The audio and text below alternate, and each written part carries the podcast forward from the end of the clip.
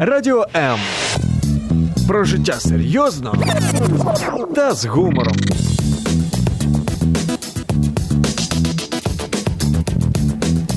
Радіо М.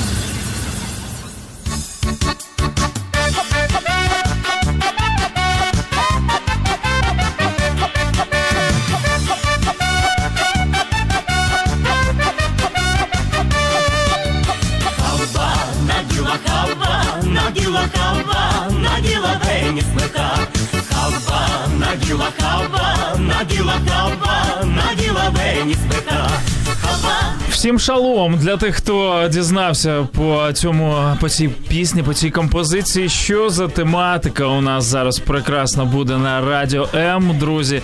А, я хочу сказати, ви правильно все зрозуміли. А, знайомство з передачею. Так ми назвали сьогодні наш ефір передачі Маген Ізраїль. А, Мої вітання, Шергаєв Максим. У вас зараз прямо перед мікрофоном для того, щоб е, представити гостя мого і е, сподіваюсь, майбутнього ведучого цієї передачі Леонід Крутер. Е, Мої вітанечка. Это шалом. А, а завжди треба казати шалом, да? Коли Да, з тобою? лучше говорить шалом. А чому? Поб'ють чи не зрозуміють? Ну, мы верим, что шалом это особое название. Э, Оно не является просто как приветствием. Я считаю, что шалом блин, несет больше, как в духовном, так и в качественно. Мы желаем не только просто мира а, человеку, но мы считаем, что мир, который внутри человека, это самое важное. Шалом це мир означає. Да, мир. Э, И этот мир, который внутри должен быть человека. Э, Потому что в Писании сказано, твердого духом ты хранишь в совершенном шаломе. Не, есть два, две концепции. Есть космос, это греческое слово, которое обозначает мир, и то, что оно перешло в русский язык, и то, что мы понимаем под космосом, это внешнее устройство мира, э, и физическое устройство мира, но еврейское слово «шалом», оно э, подразумевает внутреннее состояние человека, что сильный только человек имеет внутренний мир, и сильный человек умеет управлять этим внутренним миром. Его, на него внешний мир, внешний космос, на внутренний шалом никак не, э, не давит и ничего не может сделать. Космос остается космосом, шалом остается шалом. Вау, ні, ну це супер. Тепер як, а як не зробити це постійною звичкою, тому що, е, до речі, в усіх кругах е, сприймуть таке вітання шалом чи ні? Я думаю, ну, в данном случае а, был такой случай в моей жизни, когда мне приехал друг из Македонии, и он ехал в метро и услышал э, приветствие в метро, и там были, говорит, шановные пассажиры, а он услышал шалом пассажиры. И Он говорит, какое у вас интересное Вау. метро, да. Прекрасна у вас країна, ви в правильному напрямку Да. рухаєтесь. Так, А, друзі, ще раз наші вітання. Ви на хвилях радіо М. Це передача Маген Ізраїль. А, Що означає, до речі, ця назва? А, Это на- название Магин Израиль, это взято а, из Писания, где Бог сказал Аврааму, а, что ходи передо мной, я щит твой. Магин это слово а, переводится как щит, как звезда, щит Израиля. И Магин Израиль, щит Израиля. А, Израиль имеет, а, есть много разных переводов, но мы знаем, что Израиль переводится как, буквальный период, как князь Божий, как управитель Божий. Поэтому Бог, который создал весь мир и внутренний наш шалом, Угу. он э, также дал привилегию быть таким народом, как Израиль. Прекрасно. Для тих, хто не зрозумів, про що ця передача, обов'язково пізніше ми розповімо. Ми вам скажемо на що вам розраховувати в майбутньому. І звісно, ми сьогодні познайомимося з нашим з ведучим цієї передачі з Леонідом Крутером ближче. Друзі, долучайтеся до нас. Фейсбук, трансляція це сторінка Радіо М і особиста сторінка Леоніда Крутера. Шукайте його у Фейсбуці, долучайтеся, підписуйтеся. А, Дуже багато цікаво. Як ви вже зрозуміли, нас сьогодні е, чекає. Звісно, наш е, номер студії 0800 30 14 13. Якщо у вас є таке бажання величезне і е, сміливість зателефонувати, задати своє запитання, залишити коментар. Ми ж е, ми ж не боїмось коментарів, запитань, навіть заперечень. Мы даже очень рады будем, если у вас будут какие-то э, такие жесткие вопросы, Ух ти. какие-то с подвохом вопросы, э, С очень, с таким, может быть, очень, так сказать, агрессивные вопросы, чтобы мы могли также поговорить об этом, порассуждать, э, потому что то, что внутри находится в сердце, то от избытка сердца говорят уста. Я считаю, что надо говорить честно, открыто. Наш эфир э, подразумевает о том, что мы будем говорить честно и открыто о многих вещах. И о семье, и, и о детях, и о жизни в обществе, и как, э, как общество влияет на нас, и как, общество, и как мы на общество влияем, и как жить в этом обществе. Также мы будем говорить о культуре, о музыке, о истории. То есть формат передачи это очень а, будет широкий и большой формат, потому что мессианский иудаизм или иудаизм тех людей, которые верят в Иешуа, в Иисуса Христа как личного Господа и Спасителя, подразумевает это большое влияние, это большой исторический а, ракурс, а, который оказал влияние на все области истории, культуры, музыки, искусства. Поэтому мы можем говорить обо всем об этом. Прекрасно. За декілька секунд буквально ми продовжимо.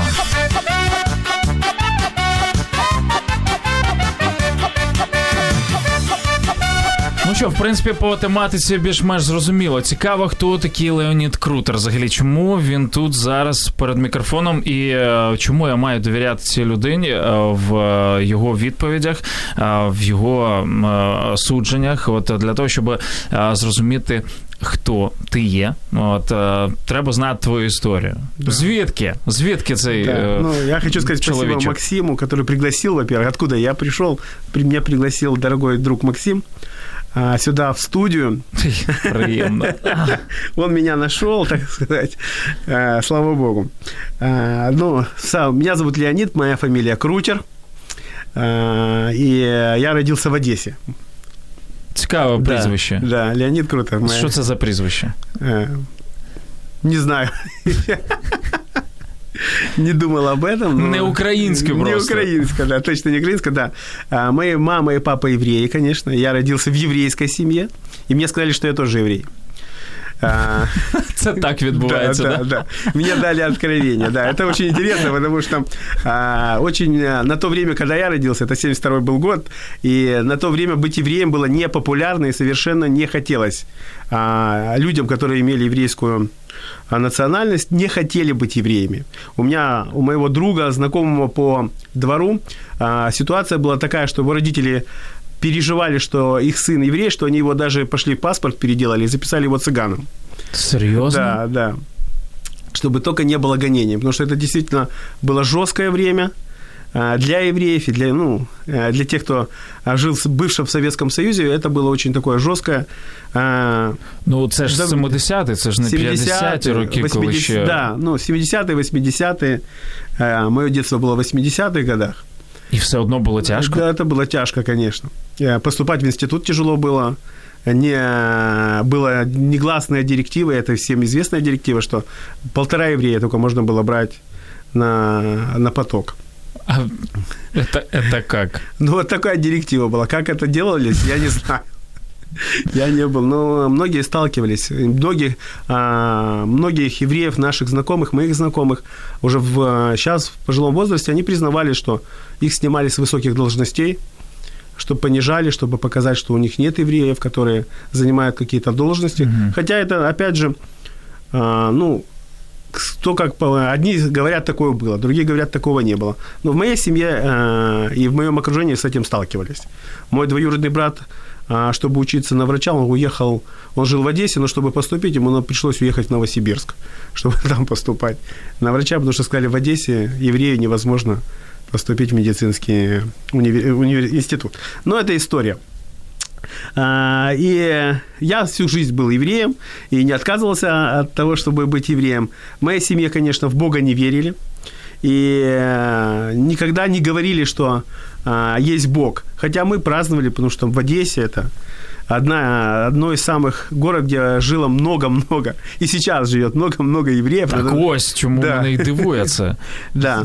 Як в Одесі можна було не вступати євреям десь в медінститут і так далі. Всі ж розуміли, що це скоплення, да, да. це ж Ну, вся Україна Родина. это скопление, да. Вся Украина это скопление. Да, по сути, да. Э, все места оседлости, и мы будем говорить, кстати, история оседлости. Это очень очень большая история, интересная история, как вообще развивалась а, культура оседлости, и как евреи попали а, в эту культуру, и как они внесли а, в историю Российской империи а, свою культуру, а, свои, а, свои праздники, и как это ассимилировалось а, внутри. И вот Украина – это один из таких анклавов, где жило много евреев, но Советский Союз руководствовался генеральной линией партии, а а не евреями, поэтому всегда спускалась директива свыше от Центрального комитета КПСС. И как сказал один человек, как вы колебались, мы колебались с генеральной линией партии. И я жил в Одессе, и праздник, ну, из-за того, что а, у нас не культивировалось и не говорилось об еврействе много, но моя бабушка, она а, выросла в семье раввином, который был уже на то время, во время революции уже совсем не раввин, но осталось, ей передалось а, вот это желание или передалась традиция еврейская. Мы праздновали в нашей семье, стабильно мы праздновали два праздника. Два еврейских праздника. Это Песах, Пасха и Йом-Кипур. А, а что эти праздники обозначали, мне совершенно никто не рассказывал. Мне говорили, что так делал а, так надо делать. Так в нашей семье за, за, заведено. заведено Я да. думал, столько украинцев да, так. Заведено. То есть так делал, а, когда я у бабушки спрашивал, почему, так делал мой дедушка. Когда я спрашиваю, почему мы так делаем, потому что так надо делать. Почему мне нравились эти два праздника? Потому что это было почему? вкусно. Это было вкусно всегда, потому что... Маленький Леня, да? Маленький Леня любил поесть, да. И это было интересно, что вся семья собиралась за столом. Йом-Кипур – это день искупления. Моя бабушка, я ее называю мама, потому что случилось, э, когда мне был год и два месяца мои родители погибли в автокатастрофе, и моя бабушка взяла а, с, надо мной опеку, поэтому я всю жизнь ее называл мама. И я буду говорить так иногда, а, так, вожу вас в курс дела, открываю свое сердце перед вами, а, что я буду говорить своей бабушке, что она моя мама. Она действительно а, была для меня настоящей мамой, настоящей wow. еврейской мамой. И а, вот а, я когда ее спрашивал, а, вся семья собиралась, и я спрашивал, вот ты сама веришь в Бога? И она отрицательно говорила, нет, я не верю в Бога. И, потому что обстоятельства ее жизни и жизнь, и жизнь в том, где она жила, не говорила о том, что вообще Бог существует. Она всегда мне говорила примеры. Говорит, я пережила голод 33 года. Я видела, как умирали люди от голода. А я пережила они, эвакуацию. Она видела, как немцы бомбили, расстреливали их в дороге. Э, ее бабушку родную – она погибла во время эвакуации, когда убегала от немецких войск, разбомбили эшелон. Но это многие знают об этом, как люди убегали, бомбили это все. И она пережила эти стрессы. Она пережила стресс в эвакуации, голода, когда ее еврейку не хотели брать на работу, отказывались а, от всего, предлагали, обзывали ее во всяком, а, обвиняли ее в том, что не существовало для евреев того времени и всего остального. Она пережила также горе, которое я сказал, было в моей семье, погиб ее старший сын, мой отец, mm-hmm. с, э, с моей матерью. И она всегда отрицательно говорила, Бога нет. Не было бы войны, не было бы убийства евреев, 6 так миллионов Бог евреев. Да? да, Бог почему-то допустил об этом, значит, Бога нет. Почему ты это делаешь? Это религиозный праздник. Потому что так делал мой дедушка. Все, есть был ответ а, на все эти мои вопросы. Ну, Бога нет – маленький Леня считал, ну, значит, мама сказала Бога нет, значит, его и нет. И был как бы внутри это, конечно, а, усвоилось, было посеяно. И когда меня спрашивали, веришь ли ты в Бога, я говорил, нет, Бога нет.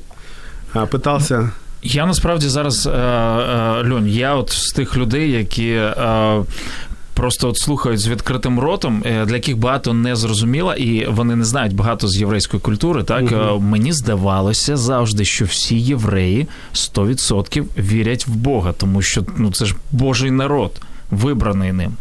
Зараз ти говориш, це була тільки ваша сім'я, така ну, ненабожна. Я, я думаю, що на то время быть верующим человеком, это вообще был э, и быть евреем, а еще и верующим, а, это был то, героизм. Да. это должен был быть героизм. Ну, но большинство моей семьи, большинство моего окружения, с кем я дружил, э, и сейчас с кем я общаюсь, они все равно отрицают э, существование Бога, они отрицают духовное существование, не верят в духовные вещи – Поэтому а, то, что было посеяно а, раньше, оно и до сих пор имеет, у многих, у многих есть и раздражение, и вопросы, на которые действительно такие философские вопросы, на которые они даже не хотят, я уверен, что большинство из них просто не хотят а, услышать правильный ответ. И для меня это тоже, то есть, хотя мы были евреями, хотя никто из нас не отрицал из моей семьи, что мы евреи, но вот сама а, концепция Бога и самого понимания, что Бог – это личность, который слышит, который видит, который любит еврейский народ. А вообще Бог, то, что есть Бог любовь, это было нонсенс. Потому что, ну, если уже если даже есть Бог, то это что-то такое философское, размытое. Это слово, которое непонятное, не несет ничего собой личного, безличностное. И большинство людей, с кем я сталкивался и говорил, то э, они называли просто не Бог, они говорили вселенский разум. Ага. То есть такая была кон- гностистическая концепция. Такие словосполучения. Да, да угу. что вели, кто-то есть, что это есть, как его назвать? Ну, давайте назовем это слово Бог. Не, Бог не может быть. То есть ніхто не хотів восприймати Бога як лічність. Ну а для тебе принципово, прям що чому не вселенський розум, а особистість, про яку ти говориш? А, ну, во-первых, потому что я верующий. Несмотря на то, что все мое окружение и вся моя семья отрицала личность Бога, который видит, который слышит, который отвечает, который имеет эмоции, который а, имеет свою волю, а, отрицала, я не подарили, дали почитать а, Библию в 12 лет. До цього не читал? Ну, а где же я мог ее читать? Ух ты. Да, в 12 лет мне было. Я почитал ее. Скажу честно, я все не читал. А, мне было интересно почитать книгу царств, книгу притч, Экклесиаст, что это такое было для меня юноши ребенка было интересно похвастаться, показать, какой я умный, что я знаю об этом. Хотя само многие вещи, которые я там читал, мне совершенно были непонятны. История еврейского народа мне совершенно было по-другому рассказано, и вообще как бы такая лайт-копия, даже лайт-версия истории еврейского народа, кто произошел, куда произошел, это никого не волновало.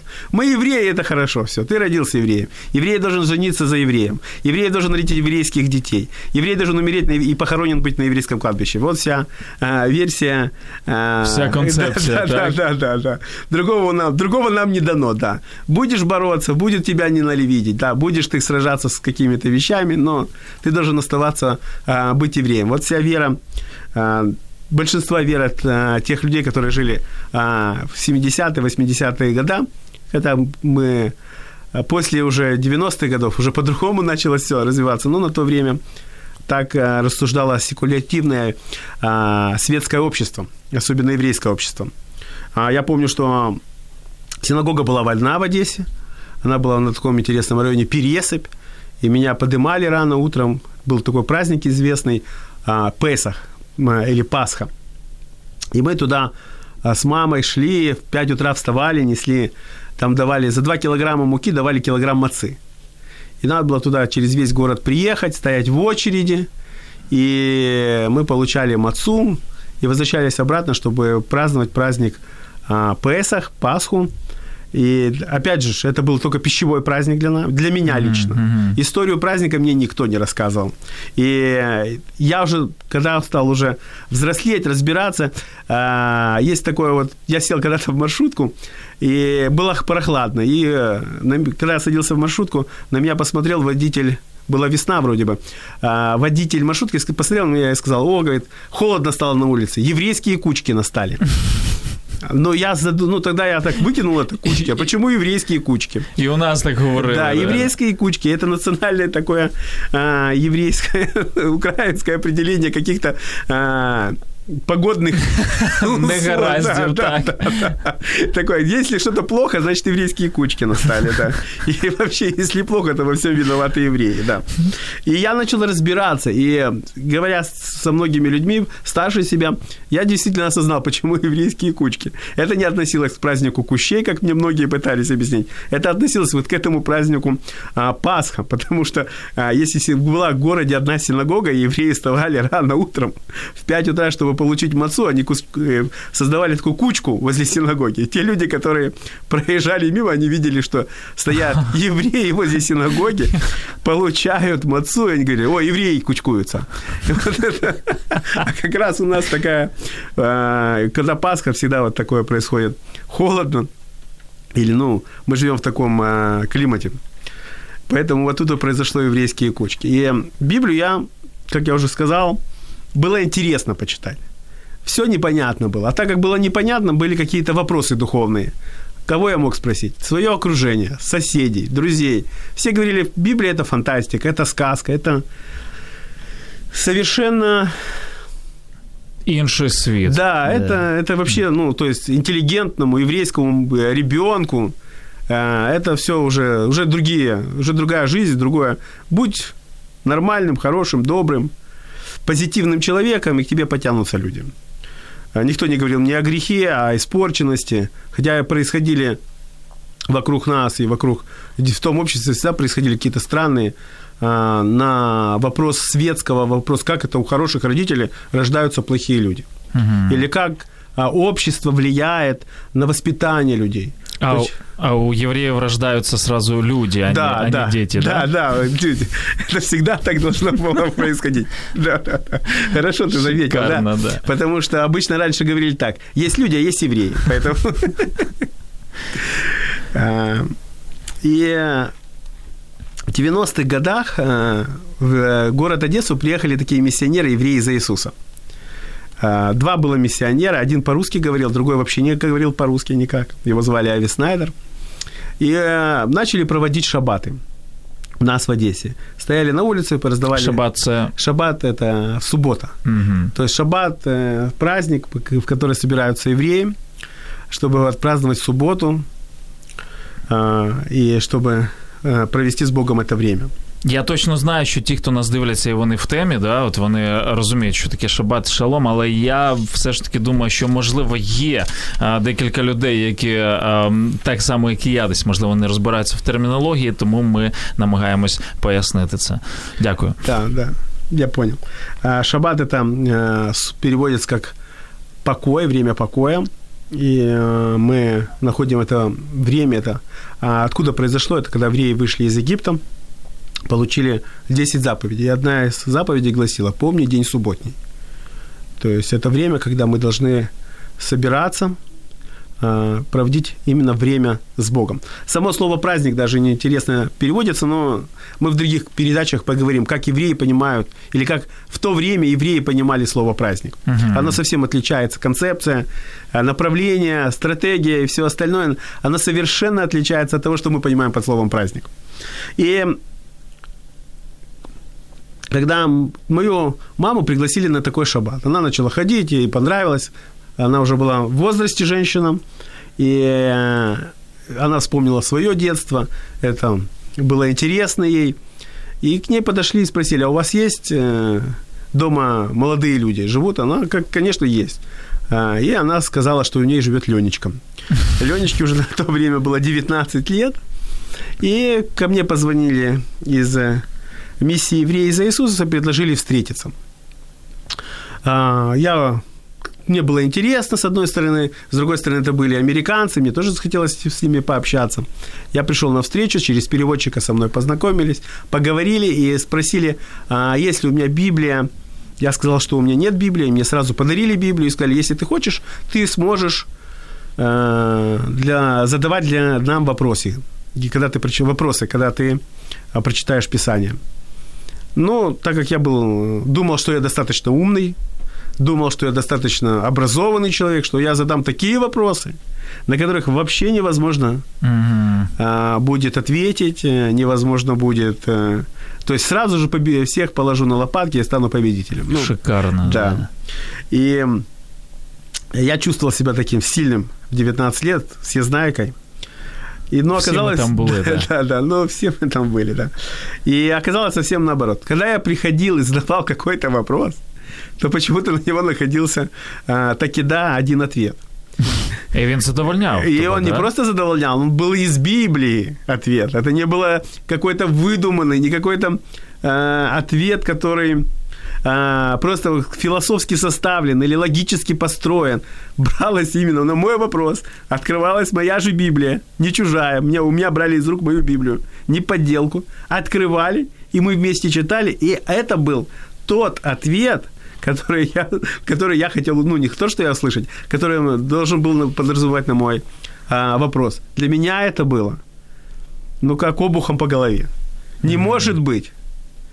Такого не может быть, чтобы Леня задал такой вопрос, чтобы ему ответили. Учителя в школе боялись моих вопросов. Но я получал каждый раз по голове ответом. И мне это пришлось задумываться, очень сильно мне пришлось задумываться.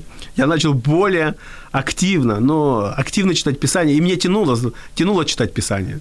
Для меня это было удивительно. Я везде носил с собой Библию, в институт носил Библию, на остановке ее читал, она до сих пор у меня, когда-нибудь я покажу ее, осталась. Я даже своим детям показываю. И я ее читал, читал и меня втягивало, втягивало, втягивало а, прочитать.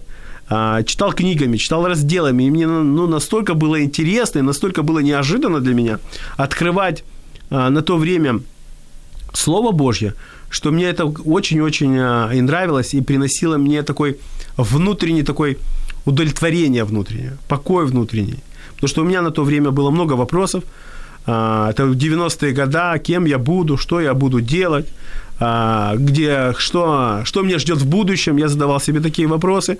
А, на то время это были туманные вопросы, там, говорили, что надо или ехать в Израиль, а так как это было, так как не было тяги в Израиль ехать, что я буду сделать, сделать в Украине, куда я, кто мне поможет, что, что вообще будет происходить с моей судьбой, это было такая, находилось в моей душе, так сказать, был вулкан, а, непонимание и незнание того, на что положи, на кого положиться, кому сказать. А це страшний стан, до речі. Внутреннее беспокойство это самое, я считаю, что это для меня это самое было. Я думаю, что те, кто проходили вот это смущение, смятение, ты не знаешь, за что схватиться, нету а, твердой почвы под ногами у тебя, это самое сложное. Кем ты будешь? То есть или пойти по натоптанной дорожке, а, как все, или все-таки стать а, личностью, особыловостью, mm-hmm. которая будет а, решать свои вопросы, помогать другим людей, людям, который будет становиться а, человеком, каким-то, как, ну, быть настоящим человеком. То есть я всегда стремился быть а, и честным и с собой, и с другими. Это для меня было очень важно, чтобы люди воспринимали меня как личность, а не просто а, как как какого-то человека проходящего, что вот это личность. Для меня это было очень важно. Важно также определить было свое будущее. А, кем я буду и что я буду делать, потому что это тоже было очень важно. Хлеб насущный, он всегда нужен.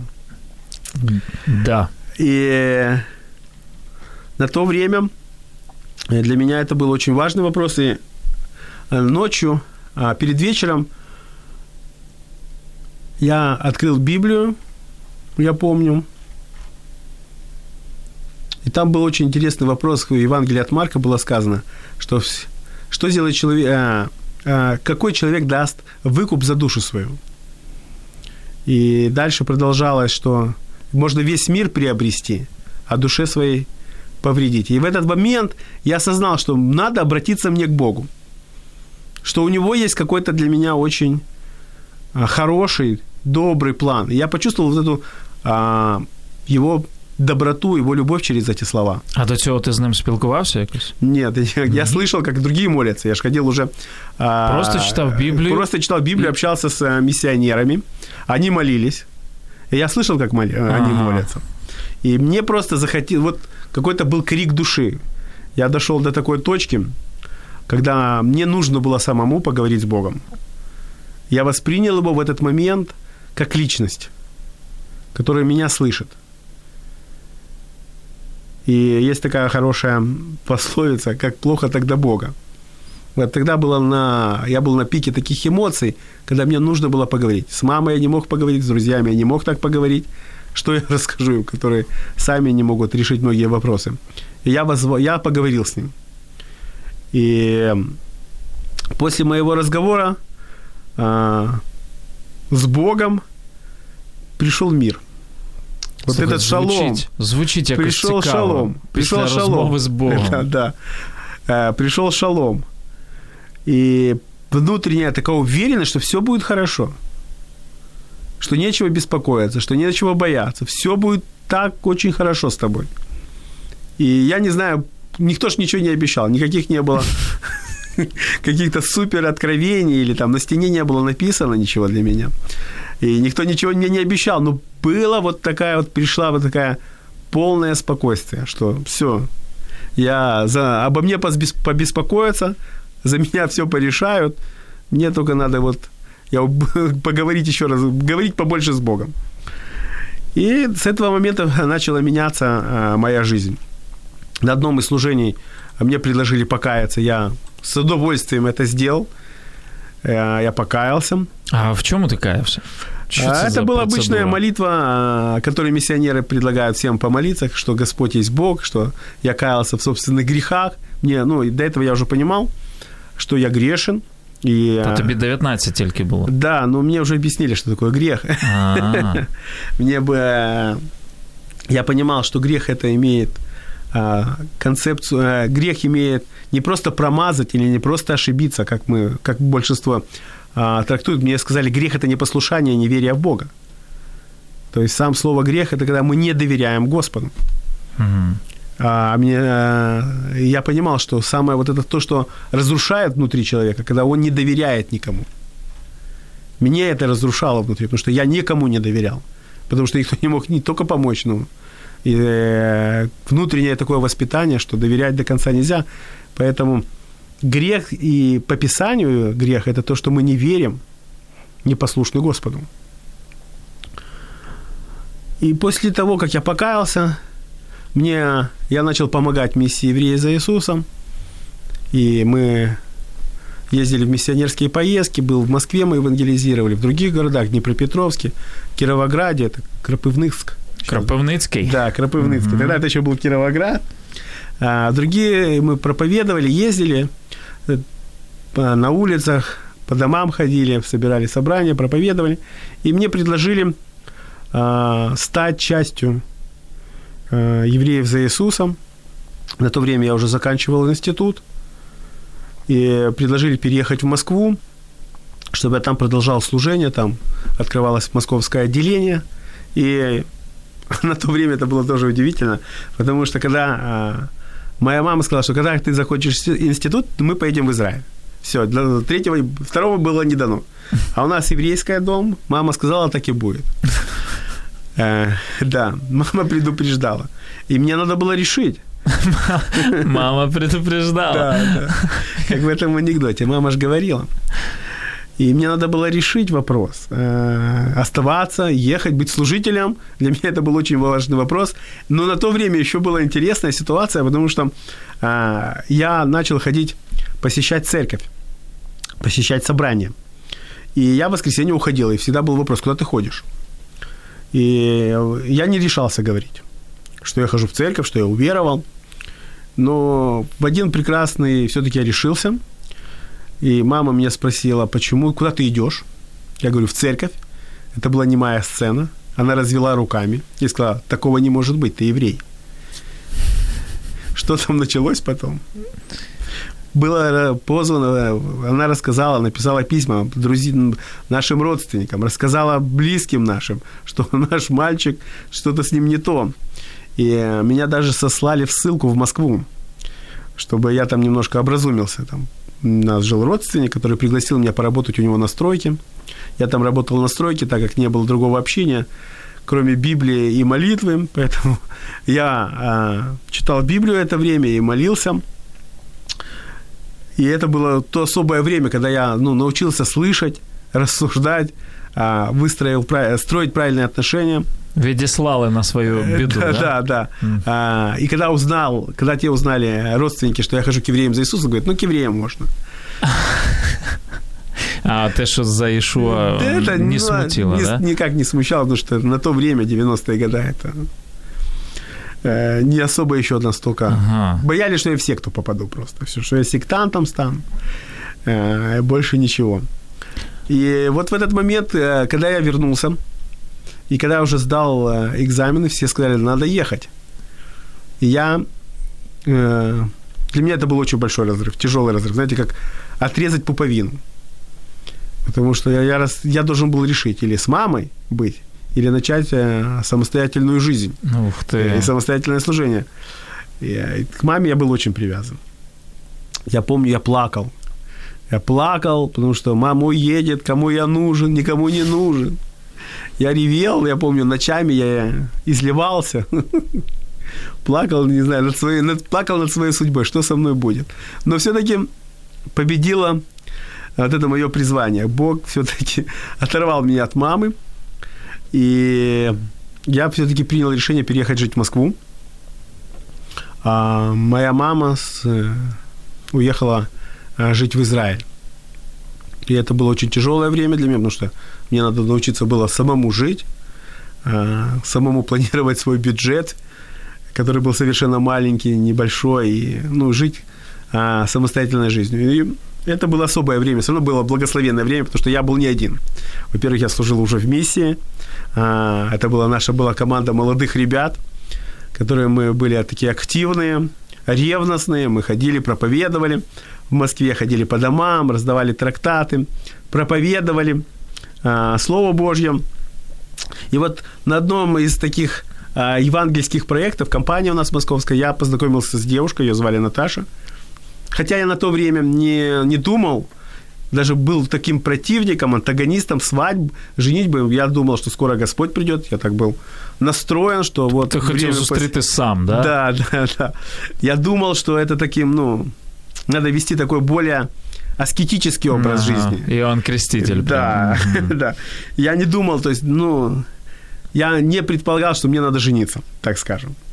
Даже, возможно, где-то противился, ну, на то время в своем, как бы, внутри себя, да зачем жениться, Ну, то, то, какие-то внутренние были переживания. И вот встретил девушку по имени Наташа, она приехала с Казани, и тоже уверовала она, верующая была, ее родители тоже евреи, и мы как-то начали иметь общение с ней. И на какое-то время общения я понял, как-то вдруг я почувствовал, что это родной, близкий для меня человек. Почему я так почувствовал, я ну, не объясню. Это зародилось какое-то чувство, а, которое мне, оно, знаете, грело меня. И мы продолжали общаться с ней. И в один из моментов я сделал ей предложение, и она согласилась. Удивительно. Да, удивительно для меня. Серьезно, она очень смелый человек. Что она вообще согласилась, потому что а, это вообще я до сих пор, вот для меня это очень, как люди вот соглашаются, два разных человека. Что должно быть вспыхнуть, чтобы один человек доверился другому настолько, чтобы он захотел с ним строить семью.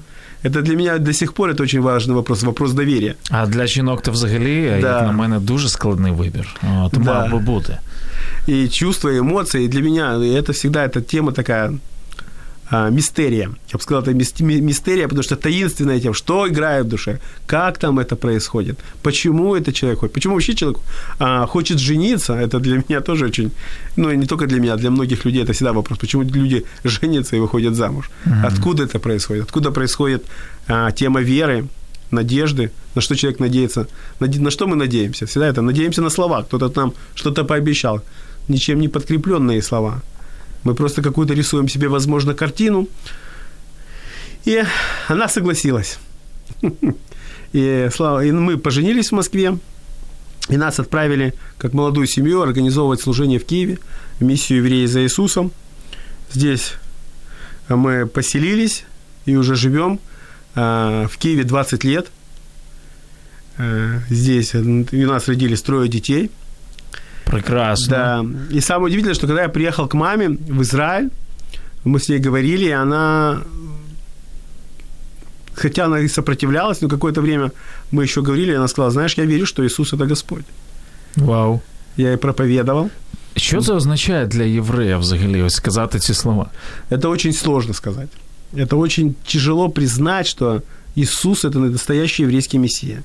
Если мы посмотрим на историю, и теологическую историю, и культурную историю, то всегда это было камнем преткновения для евреев, особенно 2000 лет тому назад. До, до, до пришествия Мессии, до пришествия Иисуса евреи ожидали Машеиха, Мессию. И после пришествия Иисуса религиозные евреи до сих пор а, встречах ждут, ждут Мессию, хотя сама концепция Мессии, мессианства, оно менялось из веков в века. Модернизм подливал а, свое время, постмодернизм свое время, поэтому концепция Мессии очень сильно сейчас, в наше время, она очень сильно а, расширена. Некоторые говорят, что Мессия – это еврейский народ, другие говорят, что Мессия, а, Мессия – это не личность, это какая-то концепция, mm-hmm. какая-то духовная концепция, духовное возрождение или ренессанс для еврейского народа. Кто-то более религиозно говорит, что Мессия – это все-таки личность, и э, некоторые религиозные группы пытаются обозначить своего Мессию.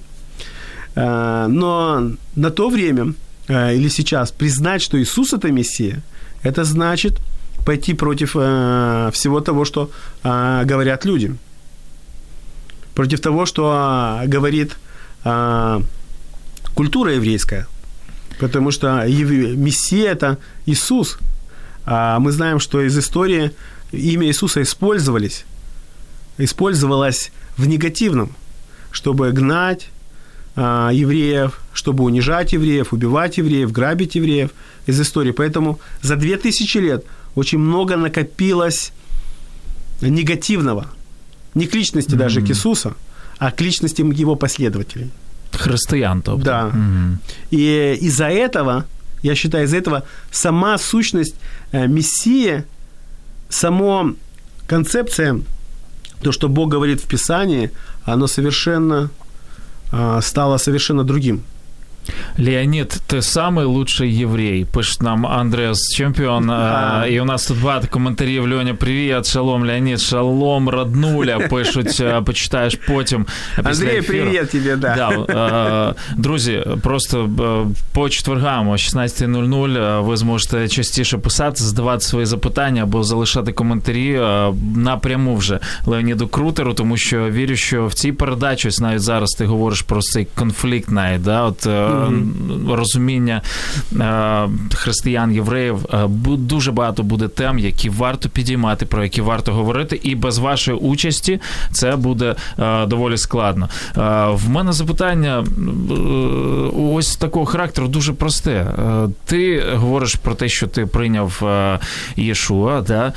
навіщо говорити? Навіщо навіщо ходити по вулицям? Що це за евангелізація? Віриш собі? Та будь ласка, ну да. вір в душі. Э, это известная концепция. Дуже. Да, это очень известно. Зачем идти и говорить?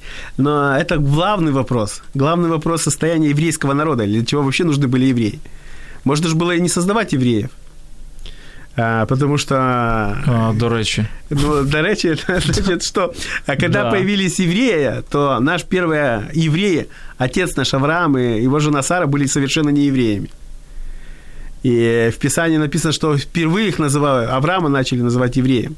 Хотя он совершенно не родился не в еврейской семье, а в языческой семье и в семье идолопоклонников. И вдруг появляется вот такая национальность. От него произошли а, дети его, и уже мы знаем, в третьем поколении Яков назван Израилем. То есть для чего Бог создавал а, еврейский народ – в чем э, его было призвание и сущность. Мы находим уже в дальнейших э, книге во Второзаконии, в книге э, чисел, мы знаем, что это призвание еврейского народа было не просто получить закон, не, просто знать Тору, но начать ее распространять своим послушанием, своей жизнью, своим исполнением того, что Бог говорил чтобы привлечь а, людей. Второй очень важный философский вопрос и физический вопрос – слово «спасение». Что мы понимаем под словом спасение? И э, что Бог вкладывает в слово спасение? Спасение имеет большой диапазон и переводов, и значений. И на то время, когда пришел Иисус а, в Израиль, когда он родился, слово спасение имело 13 разных переводов. Это было спасение не только а, духовное, это было спасение физическое. Угу. Также слово спасение переводится как исцеление. Слово спасение переводится как освобождение от а, а, рабства, потому что Израиль был оккупирован Рим, Римской империей. Слово спасение существовало для того, чтобы освободить от проклятия человека, освободить от суда, освободить от наказания. То есть это слово имело намного больше значения, чем мы сейчас узко ему придаем это слово. Поэтому для меня это важно, что когда мы говорю, когда я говорю, э, с евреями, неевреями, с теми людьми. Для меня важно, чтобы человек получил и исцеление, и освобождение, и радость, э, и свободу от проклятия, потому что это очень много связано в душе человека физически и эмоционально. Поэтому для того Библия говорит нам о том, что мы должны идти и проповедовать И научить, самое главное, не просто проповедовать, а научить а, все народы це головне. Чудово. На сам кінець, е, буквально у нас е, хвилина, е, півтори. Давай ціль нашої передачі наступного разу включать. Буду чекати з нетерпінням. Вірю, що побачити Леоніда Крутера вже ось тут. Що людям очікувати? Про що будеш говорити з ними? Ну, ми з Максимом посоветовались. да. И он, подсказ... и он решил. Молодец. Представить разные точки зрения, дать возможностям нам с вами э, вести дискуссии, диспутировать э, о том, что, кто такой Иисус, а, для чего он пришел, также получать какие-то на острые важные ответы, а, на, получать ответы на очень острые и важные вопросы. Воспитание, культура, отношения в семье, потому что на все это а, религия и вера накладывает свои определенные отпечатки. Угу. Я не только отпечатки, но это большой-большой след. Потому что я считаю, что очень важно моральная сторона, как мы подходим со стороны морали к, ко многим вещам в нашей жизни, к любви, а, к искусству, а, к семье, к жене, что мы испытываем в этот момент. Наши эмоциональные а, и то, что основано на нас, внутри нашем, на чем мы стоим. Какие, какое основание у нас происходит. Я дякую е, за цю бесіду, за ці 50 е, хвилин просто відкритого серця. От е, друзі, запрошую вас по четвергам о 16.00 разом з Леонідом Крутером просто поринути в цей світ, світ єврейської культури, запитань і історій і відповідей, що саме основне. Ви можете долучатися до нас, дзвонити, писати. Ми відкриті для цього діалогу. Що ж, дякую тобі, Леонід Крутер, за твою історію, історію твого життя життя. Почуємось далі. Це Радіо М, друзі. Не перемикайтеся. Ми з вами.